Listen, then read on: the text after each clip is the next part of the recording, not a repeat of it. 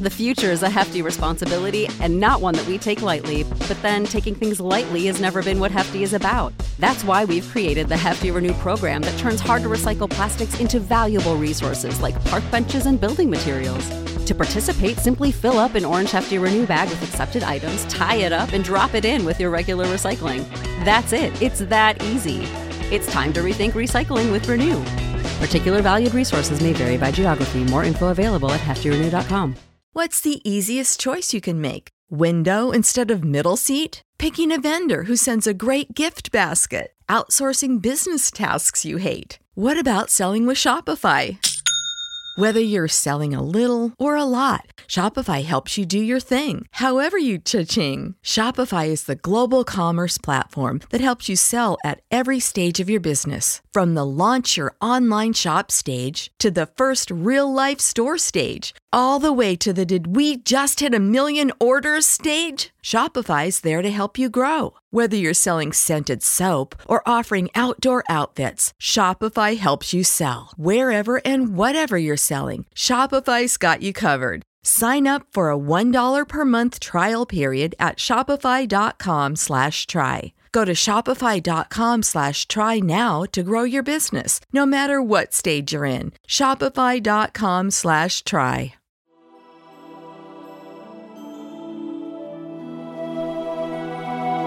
Welcome to the Lord of the Rings Lorecast, the show that explores the background of Tolkien's amazing world from the very beginning.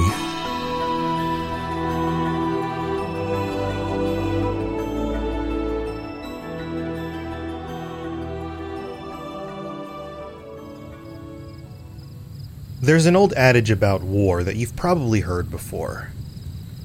War is long periods of boredom, punctuated by moments of sheer terror. We are in the quiet before the storm. On the last episode, you heard the elves rejoice that Turgon and the Gondolinians had decided to join the conflict. And so now they wait. They have a plan. Remember the anvil and the hammer? They have a plan for how they can take on Morgoth and defeat him. But everything needs to go to plan. And so they wait. And in this period of time, Morgoth, as we have found out, has spies we're told later in this story that the greatest weapon Morgoth uses against the forces of the Free Peoples is not dragons. It is not Balrogs.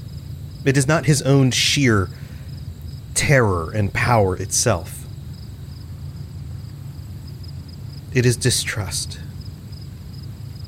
It is the fear of men who are willing to betray their own to save themselves. It is spies.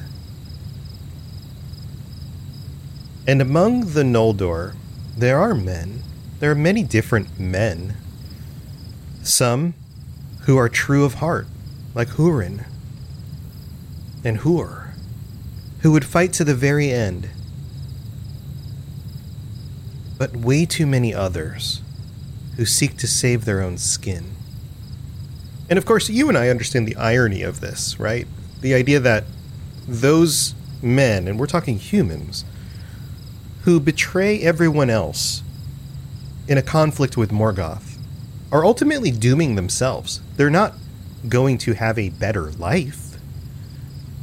In fact, they will probably have a very short and miserable life, but they would rather have that than stand up against the terror of Morgoth's forces and the coming conflict. And so we're on the brink of the actual exploding of the, the conflict part of the war. The armies have amassed. They have their plans. Morgoth has his plan. And one thing I want to address before we get into the details in this is that Tolkien is an interesting writer when it comes to war and conflict. He describes things from both a very zoomed out kind of meta perspective and then very zoomed in on the individual characters. But I, I don't know if you've noticed this. If you've read The Lord of the Rings, if you've read any of his works, the actual battles themselves are not meticulously detailed in a way that other authors do it. There is some of that, but not on the same level that authors do it. So and so jumps over somebody else and then shoots the other person with the bow. The, the details that we see in the Lord of the Rings movies are all inserted into the events that occur. But Tolkien doesn't give us those details on a specific level unless it is important to the story and to the the meaning and the unfolding of the character arcs and the themes. Those things come first. And so when it comes to stories like this, when it comes to the details of a battlefield, we're getting much more, and this is interesting, of a perspective of potentially a general. Somebody, and when you think about this, Tolkien served in the First World War, he lived through the Second World War. Somebody who understood the movements of troops, the intentionality, the way the conflict needed to play out on a macro scale. And that's what we're getting here. And so, as somebody who is reading this, it can come across kind of dense and and yet still removed at the same time.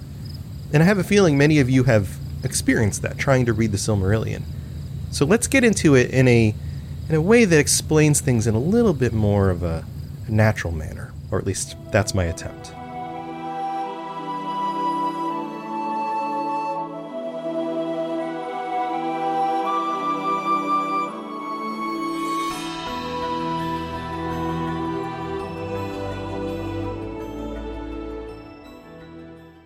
I don't remember specifically if I named this conflict, this battle. The battle's name is the Nirnaeth Arnoediad. It's a strange sounding title, Nirnaeth Arnoediad. And I, I played with the um, uh, deciding whether to tell you what this means at the beginning of this episode or hold it until the end. I think I'm going to hold it until the end. Some of you are going, oh, I know, I know which battle we're in now. But just hold on to that. All of the elven forces, elves, men, dwarves, have mustered. At least we're getting Fingon's side of the story, and his forces have mustered. But he's still waiting on Maedhros, and something is going on. Maedhros is not showing. But we do get some hope. An unexpected host from Turgon comes from Gondolin and they start amassing with the elven forces here. And we're not given specific details. I mean, we're, we're, definitely given like this host was over here in the forest and these people are over here in the this other part that's west of this other thing. We get a lot of that, but it's hard to paint a picture. So simply simply explained, you have a number of hosts that are ringed around facing the open, desolate fields in front of Thangorodrim. And some of them are hiding in the woods, some of them are hidden behind the, the hills. They are ready to uh, issue forth, forward, in order to take on whatever orcs come across them and push directly into the fortress. That's the setting. And until Turgon's forces show up, it doesn't feel like there's going to be enough coming from the eastern side of this conflict because Maedhros doesn't show up. And what Fingon doesn't know here is that Maedhros has been waylaid by another force of orcs that have issued forth already. And Morgoth knows exactly what's going on. His spies have told them what the, what the plan is, and he has a response to it. And the response looks meager at first. Maedhros' forces just aren't showing up. He's not there. But the forces in front of Fingon who are marching across this wasteland that they can see is a host of orcs. Just a host of orcs marching up. And then they stop. They stop a distance from the trees and from the hills. Close enough in some descriptions where you can actually, some of the elves can actually see their eyes, right? Don't fire until you see the whites of their eyes. Close enough that they're they're within bowshot from these hosts. And they are there specifically to taunt the elven forces and their friends to come attack them. Morgoth knows if he breaks their ranks too early, their plan falls apart. And so the orcs taunt the forces, clanking their weapons and their shields together, yelling out into the distance, probably saying all sorts of terrible things about their mothers, you know, that, you know, typical stuff. And uh Fingon holds the the forces back, and specifically Hurin calls out and says to let them wait, let the orcs break themselves in assault upon the hills, to let them issue their charge and use the hills to their advantage. There is a height advantage in warfare. This doesn't just happen into in warfare today with things like guns. It happens and it happened in the ancient world too when you were dealing with melee weapons. If you are taller than your enemy, it's easier to strike them in the head. It's easier to rain down with gravity's forces down on them. Especially if you're moving large formations of men or horses, you can move more quickly downhill than you can uphill there is an advantage to height in warfare. And Hurin knows this. He knows that their plans need to hold out, that they need to buy time for Maedhros. And so he urges them all to hold back. But the captain of Morgoth, who I imagine is a very handsome orc, had a command. He had one mission here draw out Fingon swiftly from his hills by whatever means you need.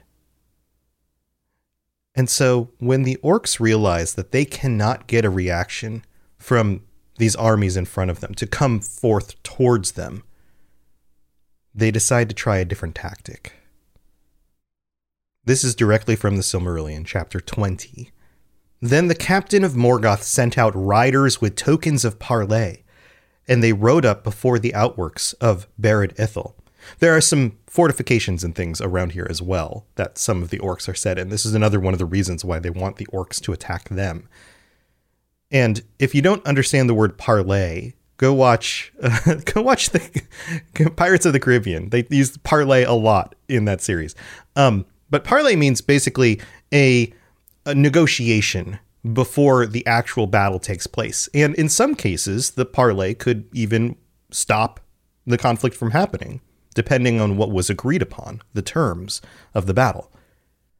With them they brought Gelmir, son of Guilin, that lord of Nargothrond, whom they had captured in the Bragollach, and they had blinded him. Then the heralds of Angband showed him forth, crying, We have many more such at home, and you must make haste if you want to find them, for we shall deal with them all when we return, even so. And they hewed off Gelmir's hands and feet, and his head last within sight of the elves, and left him. They have more of these. Their warning is they will not only blind the prisoners, the soldiers that they previously taken captive from the previous conflict, but then they would cut off their hands and their feet and their heads. And it just so happened at this moment that Gwindor of Nargothrond, the brother of Gelmir, was watching this. It's as if somehow Morgoth knew this was exactly the right person to do this to in front of this host. And Gwindor could not hold back we're told that his wrath was kindled to madness, and he leapt forth on horseback, and many riders with him. And they pursued the heralds and slew them, and drove on deep into the main host. Not only did they jump out, did they break rank and take on this small host of messengers who decided to lop off his brother's head. But they were so incensed that they pushed forward into the main line of orcs, deep into the main host. And this was the moment. This is the moment that everything breaks. Everything breaks down. The orcs would have had to push against the hills and against the sides of fortresses, but instead, Gwindor breaks rank. And seeing this, and this is directly from the text, all the host of the Noldor was set on fire, and Fingon put on his white helm and sounded his trumpets, and all the host of Hithlum leapt forth from the hills in sudden onslaught. The light of the drawing of the swords of the Noldor was like a fire in a field of reeds, and so fell and swift was their onset that almost the designs of Morgoth went astray. Now, notice the detail here. Tolkien talks about putting on a white helmet and the fact that they are all incensed and they are set on fire. And then the descriptions we get are analogies. It's like poetry rather than specific details. The Noldor was like a fire in a field of reeds. That was that's the, the drawing of their swords. Can you imagine this? White armor, the shining of these swords, the beautiful host of men and elves and horses running toward this terrible, terrible group of orcs. And to say that this initial onslaught was effective would be understating it. These elves and these men had suffered so much under Morgoth that they were ready to take the fight. They were too ready. They killed this group of orcs almost to a well to a man well to an orc not really a man and then pushed all the way past the front gates. It says in the text and now they could not be restrained and they burst through the gate and slew the guards upon the very stairs of angband. Remember the places that Beren and Luthien had been? They are now there. And morgoth trembled upon his deep throne hearing them beat upon his doors. But his plan had worked. That initial group of orcs were just, I don't know, you could say they were like the cheese on the mouse trap. Because this was a trap. Morgoth had them exactly where he wanted them.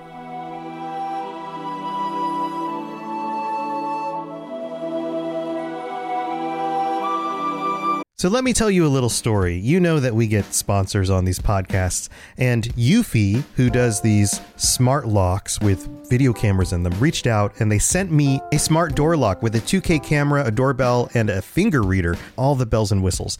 And I was like, okay, cool. They sent it to me. I already have one on my back door. When I opened this up and installed it, I was like, why didn't I go with Eufy to begin with? Because this is a step above the one that I've been using. The finger reader just works. The 2K camera is so clear. I can see when somebody's at the front door, if it's Amazon or if it's somebody trying to sell me something. It even has night vision and works in the dark. It makes me feel so much safer. Plus, my son can just put his finger on the door and just come right in when he gets home from school. He doesn't have to worry about losing keys, and you don't even have to change the batteries in these because it's got like 10,000 milliwatt hour battery that lasts for like four months. Go check these out today. Search for Eufy Video Lock, that's E U F Y Video Lock, or visit eufyofficial.com slash video lock to see how you can gain complete control of your door. Again, search Eufy Video Lock. I think you'll love it. When you visit Arizona, time is measured in moments, not minutes. Like the moment you see the Grand Canyon for the first time. Visit a new state of mind. Learn more at hereyouareaz.com. What's the easiest choice you can make? Window instead of middle seat? Picking a vendor who sends a great gift basket? Outsourcing business tasks you hate? What about selling with Shopify? Whether you're selling a little or a lot, Shopify helps you do your thing, however you cha-ching. Shopify is the global commerce platform that helps you sell at every stage of your business. From the launch your online shop stage to the first real life store stage, all the way to the did we just hit a million orders stage. Shopify's there to help you grow. Whether you're selling scented soap or offering outdoor outfits, Shopify helps you sell. Wherever and whatever you're selling, Shopify's got you covered. Sign up for a $1 per month trial period at shopify.com slash try. Go to shopify.com slash try now to grow your business, no matter what stage you're in. Shopify.com slash try.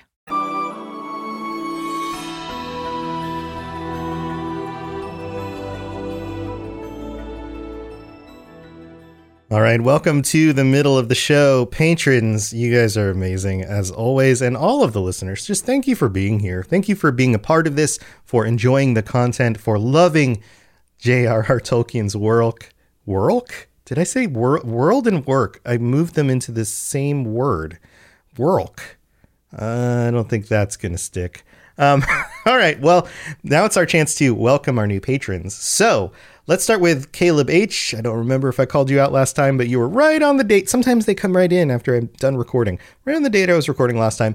Luke T, Craig S, Luke D, DJ, we'll just say DJ, Alexis C, Adam B, Jesse P, Magnus S, Where was Gondor when the Zygons attacked? Putter C, Tyler M, Edgewick, Sean B, Scott G, and uh, Elizabeth M. Thank you so much to all of you for your support. Wow. Welcome. Welcome to the party. You guys are here. We have 144 patrons right now. Holy moly. You guys are amazing. I didn't expect this at all. You guys, you guys are the best, and we have a whole bunch of VIP patrons to shout out: Brad C, Brandy D, Chris D, Esoteric Rage, Jesse P, Larry, Obi Wan Kenobi, Sean B, and uh, Shannon L, and Sheev Palpatine we've got it's so so funny. Are you are Sheev, are you and Obi friends? Enemies? How does this work? Um, thank you to everybody for your support. You guys are amazing. We also have some new reviews to read out this week. Oh, and by the way, if you're interested in checking out the Patreon, patreon.com slash LOTR Lorecast, you get ad-free episodes at the base tier. And the second tier, you get all the bonus episodes. There are a lot at this point, lots of extra content if you're looking for it right over there. Uh, plus, it it really does help me out. This is this is my career, and you guys loving this and being able to support it helps me keep doing it. So thank you very much. All right, let's read out some of the new reviews that came in, and these get mixed up. So if I missed your review, shoot me a note and be like, "Hey, I left a review. Here it is again." You missed it. The, the the app that I use doesn't put them. It puts them in chronological order, but it notifies me in a weird, like out of order sense because it pulls in the data from other Apple regions, and sometimes that those regions just aren't ready right away. It seems.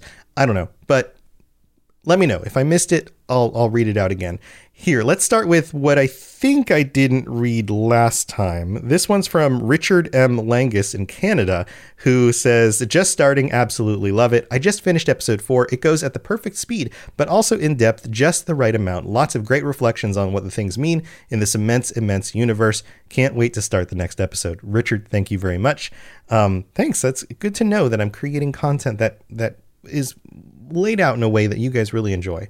Then we have Coop in the United States who writes, Great podcast. This show is so good. Amazing job at describing the detail of the story and keeping track of all the Silmarillion characters that I couldn't. Uh, crying happy face. yeah, it's tough. It's tough, isn't it? Thank you, Coop. Then we have Mastodon635 in the US who writes Easy to understand and absolutely interesting. Robots does an excellent job making the lore of Middle Earth and events of the Silmarillion and everything Tolkien easy, to follow and understand. As someone who has read the Silmarillion twice, I know how hard it is remembering everything. I continue to be surprised by Tolkien's work and Robot's point of view on aspects of Tolkien I have never considered before. Robot's passion for the stories and the depth of the tales shines through and makes for incredibly intriguing listening. Even if you've read the Silmarillion, listen to this podcast. You're still going to learn something new. Mastodon, that's awesome. Thank you so much. I'm so glad you're enjoying it, even though you've read the Silmarillion a few times. Then we have Yogi Bear 93 from Great Britain who writes, Wonderful. I can't do a yogi voice or I would do this. Uh, I'm not even going to attempt. By far the best podcast about LOTR around. I love how you break down the lore and present it in an easy and understanding way. I have always found the lore hard to understand. Thank you. Please keep up the great work. Will do, Yogi Bear. And then we have final one, Mad Scientist Sound Labs from the US, who writes top tier this podcast has opened a world I loved but couldn't get my head around. Like many, I've struggled to track through when reading the Silmarillion. I've read it several times as well as additional works by J.R.R.T., and I've scraped together a limited understanding of the world surrounding The Hobbit and the Lord of the Rings trilogy. But this podcast has really illuminated and made accessible the Silmarillion and the life and lore of all that surrounds and leads up to the stories so many of us love. A whole new experience awaits for those who choose to dive into this and dig deep into these extended works, I strongly recommend jumping on the Patreon feed. The additional episodes are excellent and well worth your time and small subscription fee. Mad Scientist Sound Labs, thank you so very much for that. I'm so glad you're also enjoying the patron stuff those are also fun to do and kind of a very different kind of thing. I, I, I feel loose and I feel like I'm just sitting chatting with friends when I'm when I'm talking with you guys about that stuff. It's a little bit less presentational and more uh, topical and contemplative. Usually, at least that's the tone change for it. If anybody's curious, but thank you to all of you guys. You guys are amazing. I couldn't do this without you. Let's move on with the rest of this battle because, well, you'll see.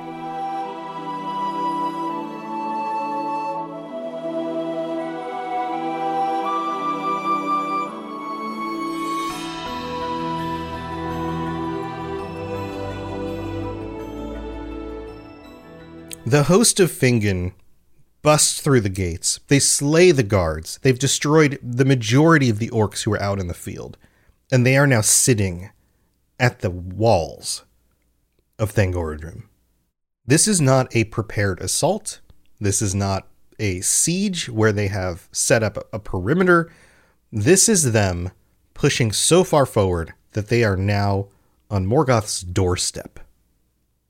And we are told Quote, By many secret doors in Thangorodrim, Morgoth had let issue forth his main host that he held in waiting. And Fingon was beaten back with great loss from the walls. He had them right where he wanted them, and in a way, kind of did what the elves were going to try to do to him draw out his forces, hit them with a hammer and an anvil. And instead, he drew in the Elven and the Mannish forces, and then issued forth from these hidden secret doors all around them on all sides his forces, pushing them back from the walls. What happens next is a chaotic mess. And again, I think this is where Tolkien draws inspiration from his own his own experience of war and the chaos of it. In a situation where your side is being routed and you turn, that is the most dangerous position to be in as a military force. The majority of the deaths don't necessarily occur when two forces are facing each other head on. But when one of them turns to flee, it is a military tactic to break the enemy's morale. This happens in many different ways showing up with a larger force, taunting them, doing things that work on a psychological level. And Morgoth understood this. Fingon's forces retreat over the sands, and Haldir, lord of the Haladin, was slain in the rearguard. With him fell most of the men of Brethil, and came never back to their woods. This is a massacre. And this goes on for at least a day. These forces are fighting for their own survival, surrounded by orcs. More orcs than they've probably ever seen before. And then we're told on the fifth day, as night fell, and I believe this is five days since the beginning of the mustering of the forces, uh, once everybody arrived at the location, not the fifth day since uh, swords were drawn. Not it's it's not it hasn't been five days. I believe this has been one day of intense fighting and trying to survive on the side of the the elves and the men. On the fifth day, as night fell, and they were still far from Ered Wethrin, the, the line of mountains in the distance, the orcs surrounded the host of Hithlum, and they fought until day. They fought all night long after an entire day of battle, the orcs kept pressing them. But they aren't beyond hope yet. When the morning came, when the horns of Turgon were heard as he marched up with the main host of Gondolin, for they had been stationed southward guarding the pass of Sirion, and Turgon restrained most of his people from the rash onslaught. Now he hastened to the aid of his brother, And the Gondolin were strong and clad in mail, and their ranks shone like a river of steel in the sun. Now a phalanx of the guard of the king broke through the ranks of the orcs, and Turgon hewed his way to the side of his brother. And is told that the meeting of Turgon and Hurin, who stood beside Fingon, was glad in the midst of battle. This is one of the few times where we get one of those like movie moments, right? Turgon with his forces, which have been held in reserve, which he was smart enough not to push forward with Fingon's group, show up in order to save Fingon and Hurin. And Turgon and Hurin have a kind of a, a glad meeting in the midst of this chaos. Then hope was renewed in the hearts of the elves. And in that very time, at this third hour of morning, 3 a.m. in the morning, still dark out, the trumpets of Maedhros were heard at last coming up from the east, and the banners of the sons of Feanor assailed the enemy in the rear. Finally, finally, the hammer shows up. The anvil has been fighting. The hammer shows up and Turgon's forces to reinforce them on the battlefield. It seems like the tide is turning after a what must have been the longest day in many of these elves and men's lives. The tide is finally turning. But there's a reason why this is called the Nirnaeth Arnoediad, the Battle of Unnumbered Tears. Because there are a few things that haven't happened yet. Morgoth sent forth a massive group of orcs, an army so large that many of these individuals had never seen something like this, even if they had fought in the previous conflicts. But that's not all he held in reserve. Upon Maedhros finally making it to the battle, having hewn his way through the other group of orcs, Morgoth decides to pull in the real might of his army. It says in the text Morgoth loosed his last strength, and Angband was emptied. There came wolves and wolf riders, and there came balrogs and dragons, and Glaurung, father of dragons. We have everything else at his disposal. The stronger forces, the things much more dangerous than just orcs. The strength and terror of the great worm were now great indeed. Remember the last time we saw Glaurung? It's been a while.